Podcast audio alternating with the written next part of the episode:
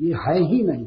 न क्लिप क्लिपता क्लिपता का अर्थ है कि ईश्वर ने मृत्यु से बचने का कोई उपाय नहीं बनाया इस संसार में मरना पड़ता। तो ठीक है। हम मर, मरना होगा जब मरेंगे यहाँ क्यों मरे? जब मरना होगा इधर उधर भाग कर जाएँगे कुछ दिन तो जिएँगे अपने परिवार के बनकर रहेंगे लेकिन यहाँ हम अभी मरना नहीं चाहते। तो वृतासुर कहते हैं, लोको जशस्चा तत्व यदि हम, कोना में मृत्यु न वृणित युक्त यदि योग्य मृत्यु मरने से इस लोक में जस मिले और परलोक में स्वर्ग मिले तो ऐसी मृत्यु को कौन नहीं वर्ण करेगा? योग्य मृत्यु मरना चाहिए। मरना तो है ही तो योग्य मृत्यु मरना चाहिए, उचित मृत्यु मरना चाहिए। जब मरना निश्चित है तो अच्छी मृत्यु से मरना चाहिए। कहने का सही है। तो युद्ध में मरने पर शास्त्र कहता है कि यदि व्यक्ति मर गया युद्ध में तो वह स्वर्ग जाता है। और जीत गया तब तो, तो यहाँ का भोग मिलता है। जीता तो राजा बनेगा ही। हतोवा प्राप्त सी स्वर्गम जीतवा व भोक्ष से मही। भगवान भी कहते हैं अर्जुन से अगर तुम मारे जाओगे इस युद्ध में तो स्वर्ग में जाओगे। बहुत अच्छी जगह है स्वर्ग। बहुत अच्छा अमेरिका आदि तो स्वर्ग के लैट्रिन के बराबर भी नहीं है। तो कुछ भी नहीं है तो दुखालय है वास्तव में। लेकिन स्वर्ग में बहुत सुख है। तेतम भुक्तवा स्वर्ग लोकम विशाल वहाँ का शरीर, वहाँ का वातावरण सब कुछ दूसरे तरह का है। है प्राकृत, लेकिन बहुत काल तक मरना नहीं होता है। युद्ध में मरने पर अपने आप व्यक्ति को स्वर्ग मिलता है। तो स्वर्ग में जाता है और इधर जस भी मिलता है कि युद्ध में पीठ नहीं दिखाया, कितना वीर था। तो इस लोक में जस भी मिलता है, परलोक में स्वर्ग मिलता है तो ऐसी मृत्यु को कौन नहीं वर्ण करेगा? अरे यही स्थान है वीरों, जहाँ मरना चाहिए। आखिर एक दिन मरना ही है। कहा गया है कि क्षत्रिय को युद्ध में मरना चाहिए और ब्राह्मण को वन में मरना चाहिए। यह कहीं नदी के तट पर तीर्थ में मरना चाहिए। ऐसा नहीं कि अपने घर पर खाट पर पड़ करके बहुत काल तक रोगी रह करके और मरे, यह ठीक नहीं। युद्ध में मरना चाहिए क्षत्रियों को। उससे उनका इन्वेशन होता है। और ब्राह्मणों को हमेशा तीर्थ में या वन में मरना चाहिए, अपने परिवार में नहीं। नहीं तो परिवार के लोगों का मुख देखते हुए मरने पर बहुत ममता होती है, नरक में जाना पड़ता है। लोग कुछ लोग तो ऐसे आसक्त होते हैं कि उनको कहा जाता है कि वृंदावन जाइए, इधर जाए तो कब नहीं, यहीं मरेंगे यहीं मरेंगे, घर पर ही ठीक इतनी ममता होती तो लोको जसच योग्य मृत्यु मरनी चाहिए। अब देखे हो इस संसार में भी ऐसी मृत्यु कभी कभी होती है कि उससे बहुत फ़ायदा होता है। कोई किसी सर्विस में है, सरकारी सर्विस में खास करके, और ड्यूटी के समय मर जाए तो उसके परिवार के लोगों को नौकरी मिलती है, या कुछ कुछ अधिक पैसा मिलता है, ऐसे सुना गया है। और हमने अपने आँख से देखा है, एक व्यक्ति को मरते हुए। जो मरा उसमें नहीं, लेकिन उसके शव को देख। हमारे गाँव का संबंधी था, रेलवे में नौकरी कर रहा था। तो उसका अंतिम दिन था रिटायर होने का, दो दिन बाकी था। तो एक दिन पहले काम करते समय, ड्यूटी काल में, वह एक ट्रेन से कट गया कुदरा स्टेशन पर। हमारे गाँव के निकट जो स्टेशन है। वहाँ रेल में कूद गया, ऐसे रेल आ, देहरादून एक्सप्रेस आ रही थी कलकत्ता से और बस कूद गया। तो ले जाकर के खड़ा किया कुछ देर, ड्राइवर बार बार कह रहा था कि जानबूझ करके कटा है, जानबूझ करके कटा है। तो उसकी पहचान क्या है कि जब कोई व्यक्ति जानबूझ करके रेल में कटता है तो उसकी आँखें बंद रहती है, क्योंकि भय तो होता है। वो कह रहा था कि इसकी आँखें बंद हैं जानबूझकर कटा है। तो बाद में पता लगा कि क्यों कटा है। कटा इसलिए कि अगर ड्यूटी के समय में वो मर जाएगा तो उसके लड़के को नौकरी मिलेगी। इसलिए वो मरा था। इतना बड़ा त्याग, शरीर त्याग देना। ये योग्य मृत्यु हुई ना। अगर रिटायर हो जाता और उस समय मरता, तब उसके पुत्र को नौकरी नहीं मिलती। तो अपने पुत्र को नौकरी दिलाने के लिए ड्यूटी काल में वो शरीर त्याग दिए तो मैं ये कह रहा हूँ कि केवल एक दिन पहले और ड्यूटी करते समय मर गया तो उसके परिवार को इतना फ़ायदा हुआ। तो युद्ध में अगर कोई मरे तो पूरा स्वर्ग का अधिकार आता है और इस लोक में नाम फैलता है। युद्ध में जो लोग मरते हैं, उनको शहीद कहा जाता है। सब जगह देखते इतने लोग शहीद हो गए, देश के लिए बलिदान हो गए। और ऐसे मरे तो बस, कहते हो किल्ड हो गए, मर गए। कुछ नहीं, सरकार भी कोई ध्यान नहीं देती। युद्ध में मरे तो शहीद हो गए, ये हो गए, नाम अमर हो गया। पाकिस्तान के साथ युद्ध हुआ, इंडिया का कारगिल को लेकर के तो कितने शहीदों के नाम इसमें भारतवर्ष में गली गली में है। लेकिन ऐसे मरे होते तो कोई कुछ नहीं जानता। युद्ध में मरने, युद्ध में मरना यही योग्य प्लेस है, यही योग्य स्थान है मित्रों, इसीलिए भागो मरो अगर मरना भी तो यही मरो। यही मरो। तो फिर वृत्रासु वे देखे कि ये लोग तैयार नहीं है। तो कहते देखो, दो सम्मता या मृत्यु दुरापो जदब्रह्म संधारणया जितासु। कले वरम जुगरतो विजय जदग्रणी वीर निवृत्त। इस संसार में दो मृत्यु बहुत दुर्लभ। मरने के लिए तो सभी मर ही जाएँगे। किसी को आतंकवादी मारेंगे, किसी का हार्ट अटैक करेगा, कोई अस्पताल में मरेगा, कोई कहा कोई कहा। मरने के लिए तो सभी मरते हैं, लेकिन दो प्रकार की मृत्यु बहुत दुर्लभ है। पहली मृत्यु दुर्लभ यह है कि जब ब्रह्म संधारण या जितासु ब्रह्म में श्री कृष्ण में अपने मन को रख करके श्री कृष्ण के लीला आदि का चिंतन करते हुए और कोई व्यक्ति शरीर छोड़ दे ये बहुत फ़र्स्ट क्लास की मृत्यु है। मन भगवान में लगा लेकिन ऐसी मृत्यु तो तुम लोगों को सुलभ है नहीं, क्योंकि हो असु तब भगवान में मन लगाकर तुम लोग मरोगे तो आशा की नहीं जा सकती है। वृत्रासुर इस तरह बोल रहे हैं। ब्रह्म संधारण ब्रह्म को श्री कृष्ण को सम्यक धारण करना अर्थात वाणी पर उनका नाम हो, आँखों से उनका रूप देख रहे हो, मन में उनका स्मरण हो रहा हो और कान से कुछ सुनाई पड़ रहा हो भगवान के विषय में, ऐसी दशा में शरीर छोड़ दिया जाए, ये फ़र्स्ट क्लास की मृत्यु है। फिर जीव को अपना स्वरूप प्राप्त होता है, भगवान के पास जाता है। तो ऐसी मृत्यु तो तुम लोगों के लिए सुलभ नहीं है। हाँ दूसरी कौन दुर्लभ मृत्यु है? कि जदग्रणी वीर से अनिवृत्ता युद्ध में अनिवृत्त। पीठ न दिखा करके शत्रु का प्रहार सह करके कोई वीर मर जाए तो यह भी मृत्यु बहुत दुर्लभ है, क्योंकि इससे उसे स्वर्ग प्राप्त होता है। तो तुम लोगों के लिए तो यही मृत्यु सुलभ है यहाँ। यहाँ अगर मर भी जाते हो, तब भी ये जीने से अच्छा है, बहुत अच्छा है। इसलिए चिंता मत करो। लोग मरो। लौटो लौटो। मरने के लिए लौटो। लेकिन वो अब अब ये उपदेश का असर उन लोगों पर हुआ नहीं सब भागे, भाग। गए तो देवता लोग पीछे से उन पर प्रहार कर रहे थे। युद्ध में बहुत अच्छी अच्छी बातें बोली गई है। भगवत गीता का उपदेश युद्ध में हुआ है। वृतरासुर जी की जो भी वाणी है, वो युद्ध में निकली है, जिसे भागवत में रखा गया है।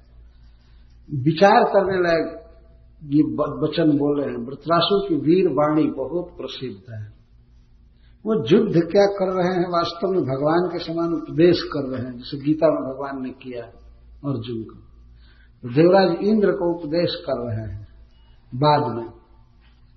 तो इस प्रकार, ये दो प्रकार की मृत्यु बहुत दुर्लभ है। प्रत्येक व्यक्ति को तैयारी करनी चाहिए मरने के लिए। तैयारी का मतलब ये है कि जन्म तो ऐसे ही हो गया, पता ही नहीं चला। तो कैसे जन्म लिया जाता है, इसको तो हम सीख नहीं पाएँगे। जन्म तो हो गया। जन्म लेना सीखने की ज़रूरत नहीं है। लेकिन सीखना चाहिए how to die how to give up this body वो सीखना चाहिए। क्योंकि शरीर छोड़ते समय जैसा मेंटल कंडीशन रहेगा, जैसी स्थिति रहेगी, आगे का डेस्टिनेशन वैसा ही होगा। गंतव्य वैसा होगा, इसलिए मरना सीखना चाहिए। जब मृत्यु हो ही जाएगी तो ढंग से मृत्यु हो। मेरे कहने का मतलब यह ऐसे यह कहने का ऐसा नहीं है कि ये सीखना चाहिए कि जल्दी मर जाए और ये हो जाए। नहीं, मरना ही है तो ठीक तरीके से मरे। जैसे गीत में गाते हैं कि श्री गंगा जी का तट हो जमुना का बंशी वट हो, मेरा सांवरा निकट हो जब प्राण तन से निकल। तो इस तरह की स्थिति हो तो उस मृत्यु से परलोक में व्यक्ति भगवान के पास जाता है। शरीर तो छूटेगा ही। शरीर तो ये नहीं हाउ छूटेगा, लेकिन ठीक चेतना में छूटे, ठीक तीर्थ में, भगवान के धाम में, वैष्णवों के बीच में, और उचित काल में तो वह अपनी ओर से व्यक्ति को हेल्प करता है। तीर्थ भक्ति अपनी ओर से हेल्प करता है। स्थान भी मदद करता है। कितने भक्तों का मनोरथ होता है कि हे भगवान, हमारा शरीर छूटे तो वृंदावन में छूटे। मनोरथ होता है।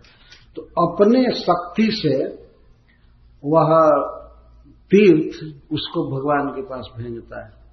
अपने भजन का बल रहता ही है और कुछ स्थान हेल्प करता है, कुछ काल हेल्प करता है, कुछ वैष्णव हेल्प करते हैं। जैसे आपने देखा है एयरपोर्ट पर, वो जो जो बेल्ट चलता है, उसको क्या कहते हैं? हैं?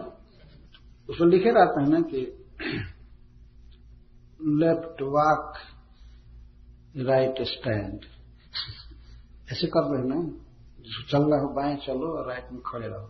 तो जो चलते हैं उस पर तो अपनी गति तो उनकी है ही और प्लस बेल्ट उनकी मदद करता है। तो उससे थोड़ा और फास्टर जाते हैं स्वयं तो चलते ही हैं, चलते हैं तो और चलने वालों से जल्दी जाते हैं, जो केवल चलते हैं बिना बेल्ट के। तो इस तरह से प्लेस इसको बेस कहते हैं और काल मदद करते हैं जीव की। जब वृंदावन धाम है, गंगा जी का किनारा, तीर्थ, हरिद्वार, मायापुर, जगन्नाथपुरी इत्यादि तो इनमें अपनी शक्ति होती है और वो जीव को इन्वेट करते हैं। और अपने पास यदि भगवान के भजन का भी बल है, तब तो कहना ही क्या? तब तो व्यक्ति उस बेल पर बहुत फास्ट जाएगा। मरण तो निश्चित है ही तो योग्य मृत्यु हो वृतराष्ट्र जी, ये कह रहे हैं दो मृत्यु बहुत दुर्लभ है संसार में। युद्ध में मरना और भगवान का स्मरण करते हुए मर जाना। दो बहुत दुर्लभ। एक भक्त, एक साधु वृंदावन बोल रहे थे कि और क्या सीखना है? सीखो कि कैसे मरा जाएगा मरना सीखो। ये बार बार कहते थे। मरना सीखो। अर्थात भगवान में मन लगाना सीखो। उनके नाम का उच्चारण हरे कृष्णा हरे कृष्णा कृष्णा कृष्णा, हरे हरे हरे राम हरे राम राम राम। और कोई ठीक नहीं है कि मृत्यु कब हो जाएगी, इसीलिए व्यक्ति को बिल्कुल तैयार रहना चाहिए, भगवान में मन लगा करके। ठीक कोई बात नहीं, मृत्यु होनी हो हो जाए, लेकिन हमारा मन कृष्ण में लगा रहे, और हम भगवान के धाम जाए।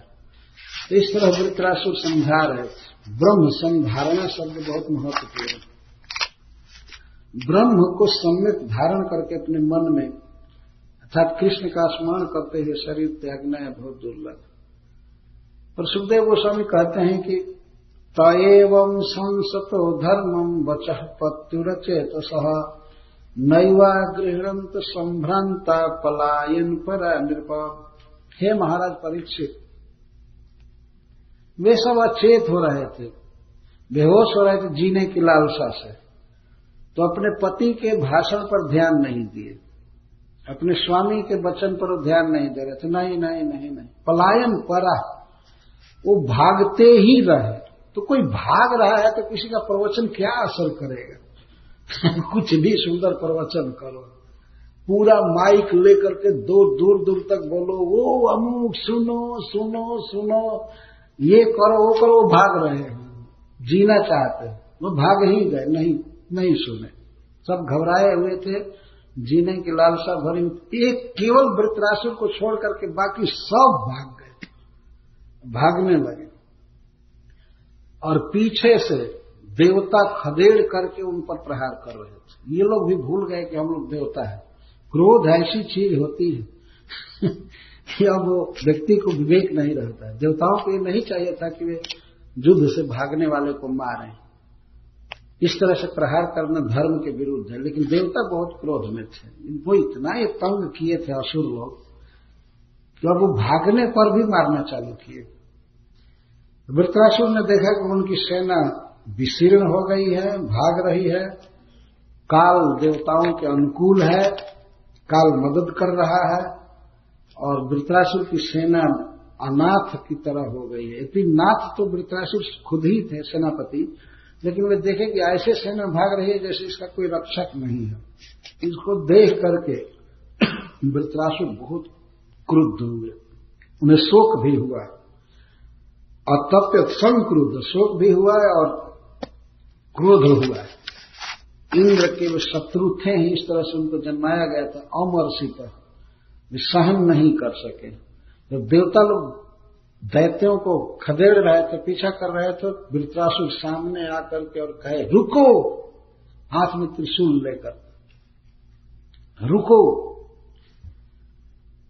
तो उनके डांटने से देवता सब सब पका गए फिर कुछ भी है तो वृत्रासुर बहुत विशाल शरीर वाले थे, मज़बूत। निर्भर से ओजसा, बलपूर्वक भर्सना करके गाली देकर के वृत्रासुर ने रोक दिया। रुको सुनो किं बहु चरितर मातुर असभ्य धावतो असभ्य धावत भी पृष्ठ तो होते। नहीं भीत बधा सलाग्यो न स्वर्गो सुरमायना सुनो सुनो। वे तो भाग रहे हैं ना? वे तो बेचारे लड़ नहीं रहे हैं। युद्ध छोड़ करके भाग रहे हैं। और तुम लोग पीठ पर प्रहार कर रहे हो। ये कहाँ का धर्म है? तो उनको वृतासुर क्या कह रहे हैं? वे तो अपने माता के मल मूत्र हैं, जो युद्ध छोड़कर भाग रहे हैं। वो तो नालायक है ही। अपने माता को जवान, की जवानी खत्म किए, केवल जन्म लेकर के। वो तो बिल्कुल पतित हो ही गए। जो व्यक्ति युद्ध में पीठ दिखा दे, भाग जाए तो उसके विषय में कहा गया है कि वह व्यक्ति माँ का पुत्र नहीं है, वास्तव में मूत्र है, मौल है। इस तरह से अयोग्य व्यक्ति किस तरह की कायरता दिखाना तो वो तो अपने माता के उच्चरित है ही। तुम लोग भी वैसे ही हो। देवताओं को वृत्रासुर ने कहा, तुम लोग भी उसी तरह से नीचे हो। नहीं भीत बधा श्लाघ्य जो भयभीत हो चुके हैं, भाग रहे हैं, उनको मारना, ये प्रशंसा की बात नहीं है। कोई प्रशंसा नहीं करेगा कि तुम लोगों ने युद्ध में डरे हुए को मारा और न स्वर्गीय असुर मानना और न तो उससे स्वर्ग मिलता है। न तो शुभ गति होगी और न इस लोक में प्रशंसा होगी इस कार्य के लिए। शिल प्रभुपाद जी इस पर रिकॉर्ड लिखे हैं कुछ विस्तार से। चाणक पंडित ने कहा है कि यदि कोई पुत्र विद्वान नहीं हुआ, धार्मिक नहीं हुआ तो ऐसे पुत्र से क्या लाभ है? जैसे किसी व्यक्ति को आँख मिली हो लेकिन देखने की शक्ति न हो उसमें तो आँख केवल पीड़ा ही देने के लिए रहती ऐसा देखा गया है बल्कि आँख पूरा नहीं रहता, जैसे गाल है, ललाट है ऐसे ही बिल्कुल प्लास्टर किया हुआ रहता है तो ठीक रहता। है लेकिन आँख बना करके और उसमें ज्योति न हो, देखने की शक्ति न हो, सूर हो, अंधा हो तो आँख केवल दुख भर देती कहने के लिए आँख रहती है। लोग कहेगा कि हाँ आँख है, लेकिन थोड़ा भी देख नहीं रहा है। तो उसे तो अच्छा है कि आँख बिल्कुल नहीं रहती।